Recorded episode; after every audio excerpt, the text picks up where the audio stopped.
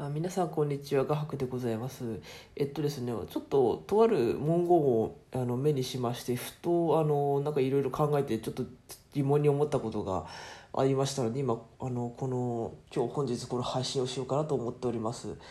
えっとですねよく聞く文言としてあの時間は平等だと。人生において時間だけはあの全ての人において平等だという文言がありますが私これちょっと密かに疑問に思っておりましてですねあの人によって寿命って違うじゃないですか。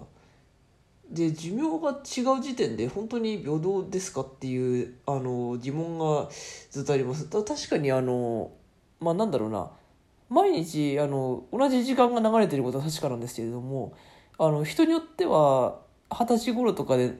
亡くなってしまう方いらっしゃいますね、まあ、もっとあのねご病気とかであの幼き頃に亡くなってしまう方も中にはいらっしゃるかもしれないですけれども。本当に二十歳頃とかであの幼稚園の事故で亡くなってしまう方もいらっしゃいます。と思えばあの100を超えて110歳まで超えてなんて120歳くらいまで生きる方も中にはいらっしゃいますよね。となると、まあ、仮にあの、まあ、平均寿命で当てはめたとしてまあじゃあ85歳ぐらいなんですかね今ね、まあ、85歳まで、まあ、寿命で生きた方がいらっしゃると。で20歳で不幸にして亡くなってしまったか亡くなってしまった方がいらっしゃると。そうするとその差って65年ありますよね。65年って相当ですよね。これは果たして同じまあ生きてる瞬間は等しい時間は確かに流れておりますがトータルでよくよく考えてみたら全然時間は平等じゃないですよね。っていうあの疑問がずっと前々からありましてまあ、多分あのなんだろうな、まあ、時間が全ての人に対して平等な時間が与えられてるっていうのが、まあ、あのそのトータルで見た話のことを言いたいじゃないのは分かるのですが、まあ、おそらくあれですよね1日単位とか1ヶ月単位、1年単位で見た話を言いたいのかなとは思うんですけれども。でもあれか中には長い目で見た話もあるのかな。まあでもまあそんなことはさておきまあそういうことをちょっとあの疑問に思っておりましたのでこれをあのちょっと話したいなと思ってお話しさせていただきました。あの皆さんはどう思われますでしょうか。であの人生が平等なのか平等じゃないのかっていうあのテーマってよくあると思いますね。で、えっ、ー、と、まあ、平等だという方もいらっしゃいます。平等でないという方もいらっしゃいます。まあ、それぞれいろいろ意見があると思いますが、えっ、ー、と、私はですね、人生は平等だと思っております。で、えっ、ー、と、なんで平等だと思うかと言いますと、えっと、まあ、物質的観点から見たりとか、まあ、生まれた時からお金がある家に生まれている、お金がない家に生まれている、家庭環境がすごく恵まれている、恵まれていない、もしくは両親がいらっしゃらない方もいるかもしれない。生まれた時から先天的で病気がある、生まれた時から健康だ、とか、あの、まあ、それぞれいろんな理由があって、その容姿に恵まれている、恵まれていないとか、まあ、男である、女である、生まれた国が違うとかね、もう置かれた環境がもうそれぞれ全然、あの、みんな違いますよね。でそれをまあその物質的観点から見て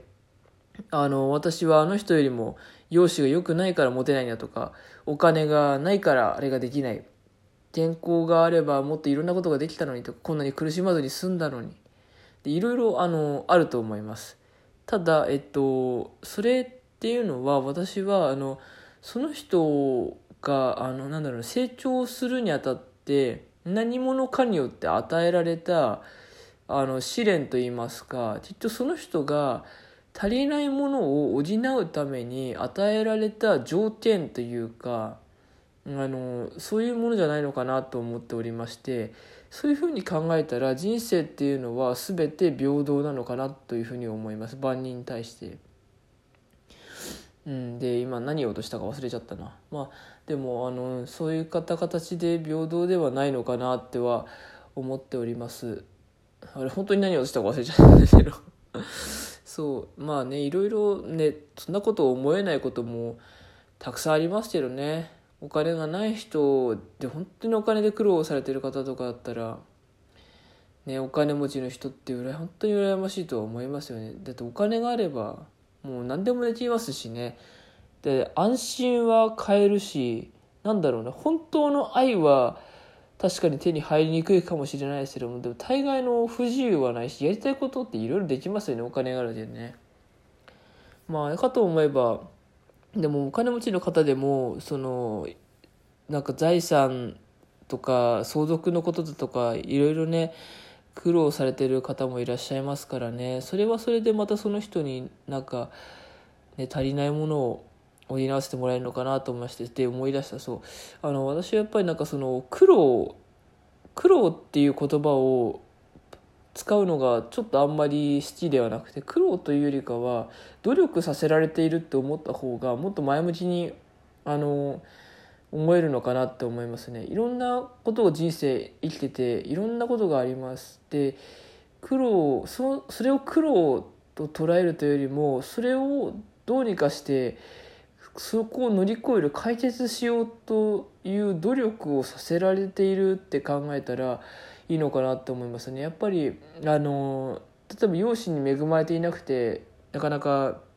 うまく恋愛が言葉を運ばないと思っているんだったらやっぱりそれ容姿以外のことで自分の魅力を何かね身につけるだとかもしくは容姿を改善する努力をするだとかでその努力の過程で確実に得るものってありますよねやっぱりその健康であ例えばアトピー性皮膚炎とかですごく悩んでる方がどうやってそのアトピー性皮膚炎をって良くしたらいいんだって過程ですごくいろんな知識とか情報とかを得るんだと思うんですよね。でそれですごく努力をします。でその得た情報とかを何かにまた生かして人に伝えるっていうこともできますし実際そういう方もいらっしゃるのでそれはなんか一つその人があのなんかそのなんだろうな悪条件をアトピー性皮膚炎っていう、まあ、他の人から比べてちょっと辛い状況を与えられてでもそれを解決するために努力をさせられているでその努力をした先に得たものでまた何かをあの見出すことができるっていうふうに考えたらいいんじゃないのかなと思いますなのであの人それぞれあのあの人に比べて私はあでもあの人に比べて私これはちょっといいかもしれないな優れてるかもしれないなっていうあのことってあると思うのでそういった意味でも努力をさせられているのかなと思います。うん、はい。で、えっ、ー、と、まあ、そんな形でですね、じゃあ今日はちょっとなんか、ちょっと哲学的な話をしてしまいましたが、まあ、あの、少しでも何かの参考になれば幸いだと思います。では、皆さんまた良い一日をお過ごしください。ありがとうございました。